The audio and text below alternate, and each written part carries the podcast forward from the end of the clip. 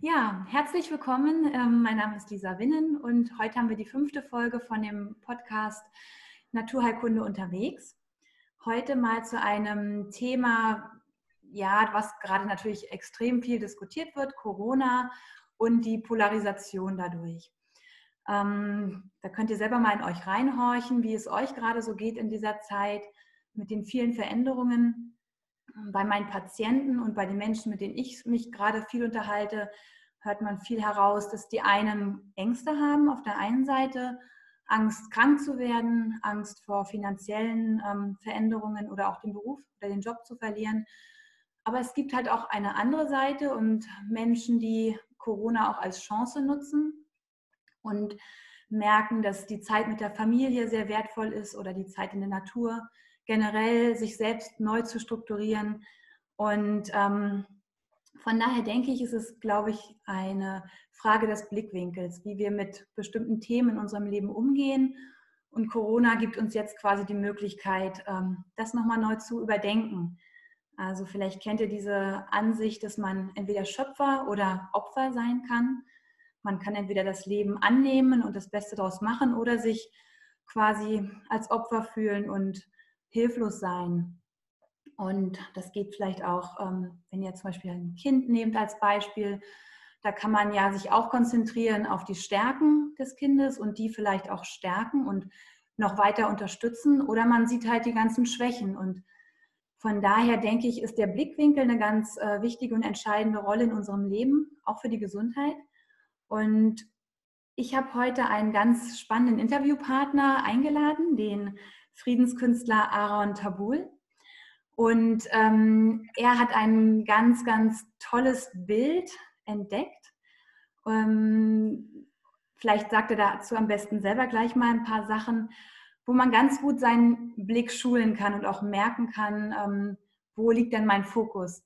Und äh, ja, Aaron, vielleicht kannst du dich mal kurz vorstellen und ähm, meinen Zuhörern sagen, worauf äh, du gestoßen bist bei deiner Arbeit. Ja, gerne. Also, ähm, wie du schon sagst, Lisa, mein Name ist Aaron Tobul. Äh, ich bin mittlerweile Berliner. Eigentlich komme ich aus Flensburg. Mhm. Also, ich bin da an der dänischen Grenze mit Dänisch äh, im Kindergarten und in der Schule aufgewachsen und hatte dadurch gleich schon auch so eine Art grenzenfreie ähm, Kindheit. Also anders als ähm, andere Menschen, die jetzt irgendwie in äh, Grenznähe leben, durfte ich tatsächlich fließende Grenzen äh, kennenlernen. Und als ich dann nach Berlin gezogen bin, wusste ich lange Zeit gar nicht, dass wir im Südosten unserer Stadt, mhm. in Köpenick nämlich, einen überdimensionalen Friedensboten haben. Ähm, und zwar, äh, ähm, ich präsentiere das jetzt erstmal hier mhm. so, das Köpenick ähm, als Satellitenaufnahme. Ähm, und ja, da habe ich halt erstmal auf einer ganz normalen Stadtkarte entdeckt, wow, das sieht ja also spannend aus. Was ist das mit diesem Heiligenschein hier oben? Ähm, und als ich dann äh, beim näheren Hinsehen mit einer Satellitenaufnahme äh, nochmal drauf geblickt habe, da habe ich dann die ganzen Details entdeckt, wie zum Beispiel dieses Auge, das ist im Prinzip in Köpenick in der Altstadt ist das hier, wo die Kirche ist und das sind die umliegenden Häuser. Das ist im Prinzip dieses freiliegende Auge. Das ist der Hinterhof von diesen umliegenden Häusern. Der Schnabel hier äh, ist die Schlossinsel. Vielleicht kennt ihr die. Jeder, der mal in Köpenick gewesen ist, kennt auch das Köpenicker Schloss. Und das ist äh, quasi das Schloss selbst und das ist quasi der Park mhm. vor dem Schloss. Ähm, das ganze, das ganze Gebilde ist von der Spree und der Dame umsäumt. Also das hier mhm. oben, dieses schwarze, das ist im Prinzip der Wasserweg der Spree, der dann auch diese Baumgarteninsel, so heißt diese Kleingartenkolonie, mhm. äh, formt. Und das hier ähm, also westlich von Köpenick, was sich hier so entlang bahnt, das ist die Dame. Und nun äh, tatsächlich gibt es hier ganz viele kleine Wortspielereien, die das Ganze auch noch umso lyrischer und magischer machen. Okay. Also die Spree zum Beispiel als Esprit gesehen oder auch ausgesprochen im Englischen würde man Spree sagen, also Esprit. Mhm. Das bedeutet ja auch tatsächlich der Geist, die Kreativität, der Spirit. Und ähm, die Dame, tatsächlich ist Dama ein altes indogermanisches Wort für Bestimmung, für Rechtschaffenheit, für Tugendhaftigkeit. Und dort, wo diese beiden äh, Wasserwege zusammenkommen, ist an dieser Stelle eine Straße, die in Köpenick reinführt und sich Freiheit nennt. Das kann man natürlich also dann auch als etwas sehr Positives interpretieren. Und ganz besonders ähm, beachtlich finde ich, äh, dass Köpenick äh, nicht irgendwie diagonal oder irgendwie so oder so liegt, sondern es ist ganz klar ähm, auf Nord-Süd und Ost-West ausgerichtet. Also da sind ganz klare Achsen drin. Wahnsinn. Ja. Ähm, äh, wie bist du, wie hast du es gefunden? Also das ist ja schon erstmal, ich kannte das Bild vorher nicht, du hast es mir mal gezeigt, weil wir uns äh, vorher schon kennengelernt haben. Also das ist ja, ja, wie hast du es entdeckt und wie, was war dein erstes Gefühl, was in dir hochgekommen ist? Ich glaube, also zuallererst beim ersten Mal, als ich das gesehen hatte, das war tatsächlich, als ich, ähm, als ich mir Berlin auf der großen äh, Stadtkarte mal angeguckt habe, auf dem Stadtplan und da gesehen habe, Mensch, da ist doch was. Also das, äh, das hat mich nicht losgelassen, dass ich da irgendwie diesen gefangenen Engel äh, mit einem Taubenköpfchen äh, und dem Heiligenschein da ähm, auf der Stadtkarte gesehen hatte. Und dann äh, fing ich also quasi meine Recherchen an. Ist das beabsichtigt? Äh, haben die Stadtplaner das extra so gesetzt, ähm, dass, ähm, dass äh, sich das von oben dann so ergibt?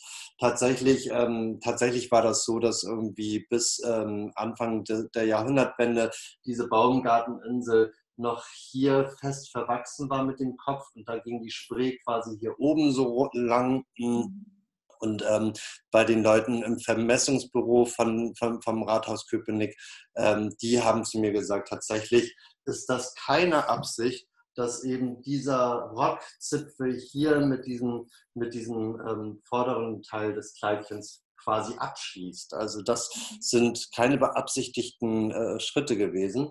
Mhm. Ähm, ja, also das, was ich hieran halt auch besonders finde, ist, dass hier ganz klar so eine, eine weite Brust äh, sich mhm. auszeichnet, als würde hier ein großes Herz hinterstecken. Dann aber auch der enger geschnallte Gürtel. Ich finde, das ist jetzt gerade auch zu Corona-Zeiten, wo man sich nochmal darauf besinnt, was, äh, was hat jetzt Priorität, was ist für mich jetzt gerade auch wichtig, äh, mhm. was, was kann ich jetzt gerade abspecken im Prinzip.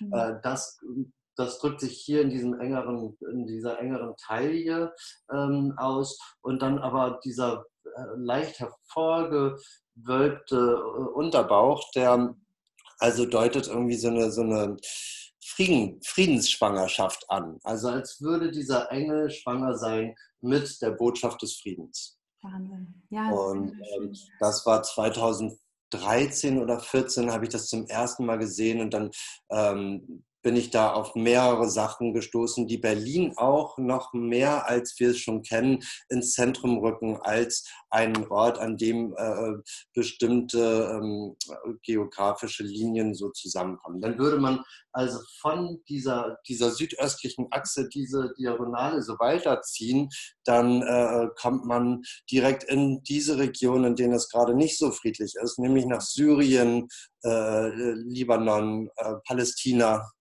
äh, Irak. Das ist alles auf eben dieser, in diesem Achtel, in dem sich auch Köpenick zu Berlin befindet, in dieser Südostachse.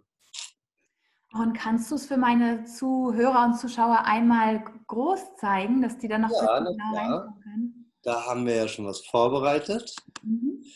Ähm, so.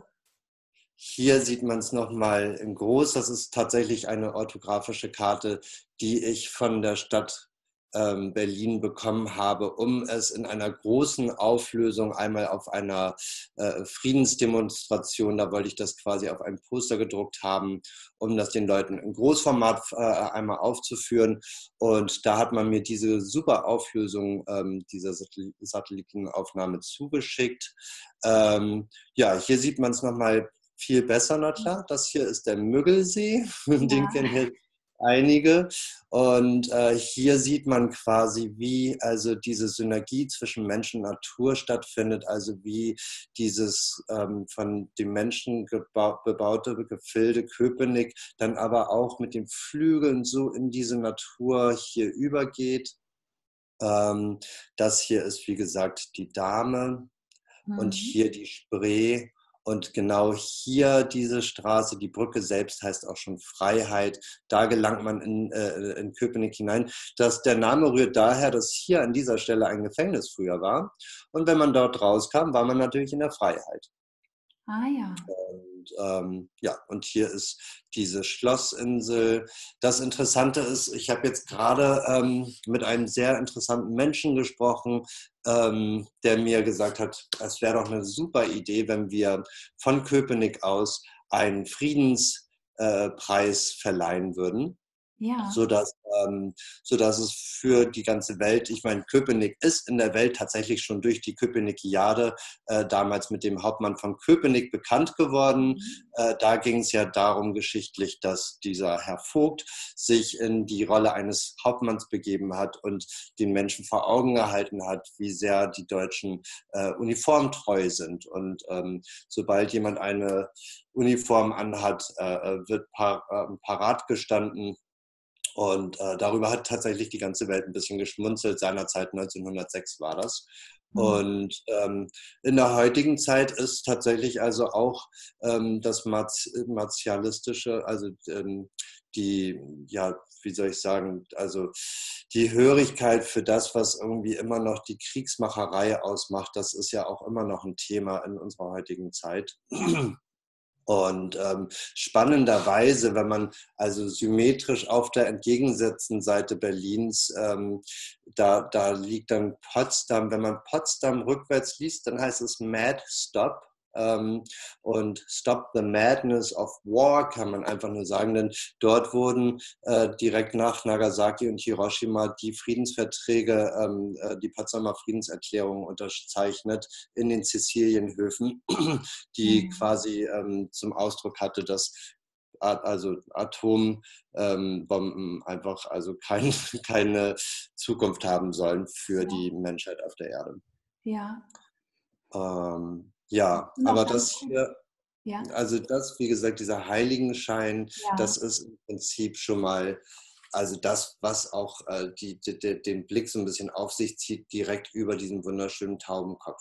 Ja. Und ähm, da würde ich äh, jetzt auch in diesem Podcast, das finde ich total toll, dass ich jetzt die Gelegenheit durch dich bekomme, danke Lisa, ähm, da jetzt auch nochmal aufzurufen, Menschen, also wir brauchen im Prinzip Menschen, die Lust haben, an so einer Sache auch teilzuhaben, eine Art Friedensgremium zu, äh, zu finden, Menschen, die vielleicht sogar so, so schon Einfluss haben, weil sie in einer, ähm, in der Position sind, dass sie, ähm, dass sie Zuhörer haben, dass sie vielleicht prominent sind oder schon Schirmhaft, äh, Schirmherrschaften getragen haben für tolle Projekte, ähm, um ein Verein Verein zu gründen, einen Friedensverein im Prinzip. Mhm. Und ähm, da jetzt nochmal ähm, Leute zu gewinnen, die das zu einer ganz besonderen Sache machen und natürlich auch für die Menschen der Zukunft damit also da schon einen Stein legen, einen Meilenstein setzen,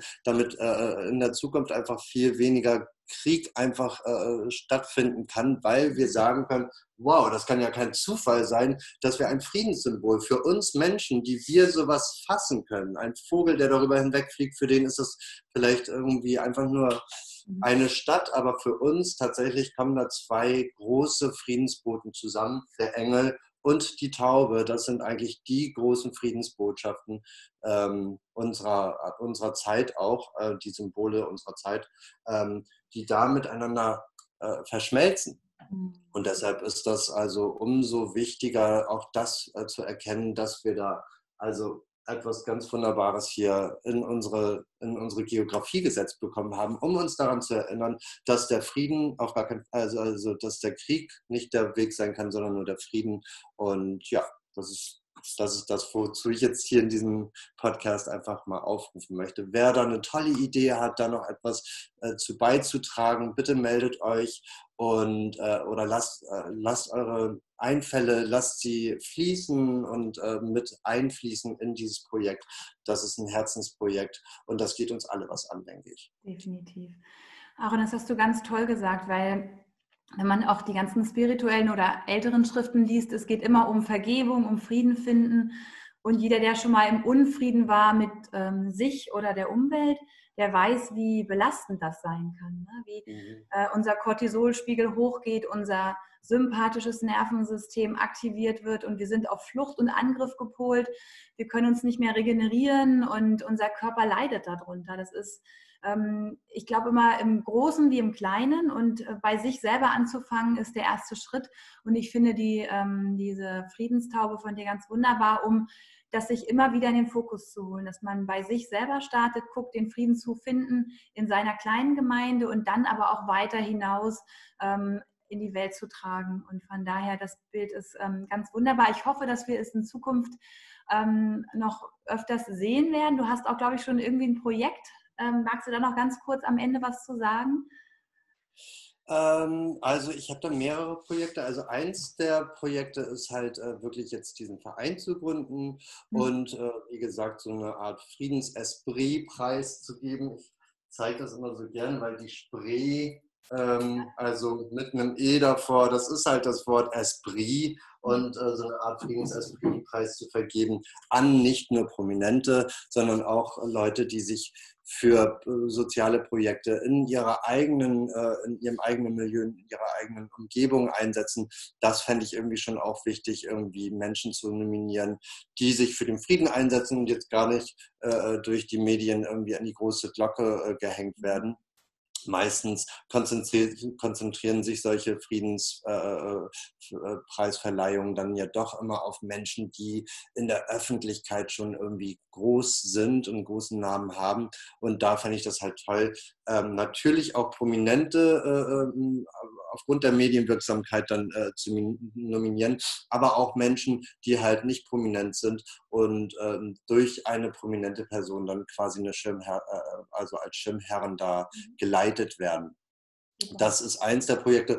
Dann habe ich, ähm, ich weiß nicht, ob ich dir das schon gezeigt habe, ich habe äh, tatsächlich eine 3D-Form aus eben dieser, aus diesem Design quasi gemacht, um auch ähm, Weihnachtsgebäck zu backen oder äh, Pfingstgebäck tatsächlich ja auch. Also äh, zu Pfingsten geht es ja um die Ausschüttung des Heiligen Geistes und der wird halt, der, kommt häufig in Form einer Taube daher oder eines Engels. Also wäre es auch tatsächlich also als Pfingstgebäck eine super Form. Äh, und ansonsten, ja, also ich denke, da gibt es mehrere Projekte. Aber also das mit dem Verein ist jetzt gerade das, was ich jetzt vordergründig hier im Podcast festhalten möchte. Ja, Aaron, dann ähm, danke ich dir jetzt erstmal. Ich werde es auf alle Fälle weiter teilen und alle, die es jetzt gehört haben, wenn ihr irgendwie in Resonanz geht mit dem, was Aaron berichtet hat, dann teilt es an die Leute, die ihr kennt, wo ihr denkt, da könnte es vielleicht ähm, auf äh, fruchtbaren Boden stoßen. Und ja, dann bedanke ich mich ganz, ganz herzlich, dass du dir die Zeit genommen hast, heute dabei zu sein und wünsche dir auf deinem Weg auch ganz viel Erfolg und Glück ähm, sodass äh, ja bald vielleicht die ganze Welt von deinem Projekt erfährt. Das wäre doch wunderbar. Dankeschön, ich kriege gerade Gänsehaut, Lisa. das ist wirklich das Beste, was ich gebrauchen kann gerade, das stimmt. Wir drücken Erfolg und Glück und das, das denke ich, brauchen wir alle gerade. Und Hoffnungsschimmer, Hoffnungssymbole wie diese äh, können uns dazu bald äh, helfen, dass wir einfach viel entspannter an die Zukunft auch rangehen und mit viel weniger Ängsten, wie du schon sagst. Ja. Ähm, ja, wenn man sich gut aufgehoben fühlt und irgendwie weiß, es ist dafür gesorgt, dass wir äh, in die richtige Richtung gehen, dann äh, lässt sich das, glaube ich, auch noch viel schneller erreichen und einfacher. Danke, vielen Dank, Lisa, für das Interview. Dann habt alle noch einen schönen Sonntag und bis bald. Tschüss. Tschüss.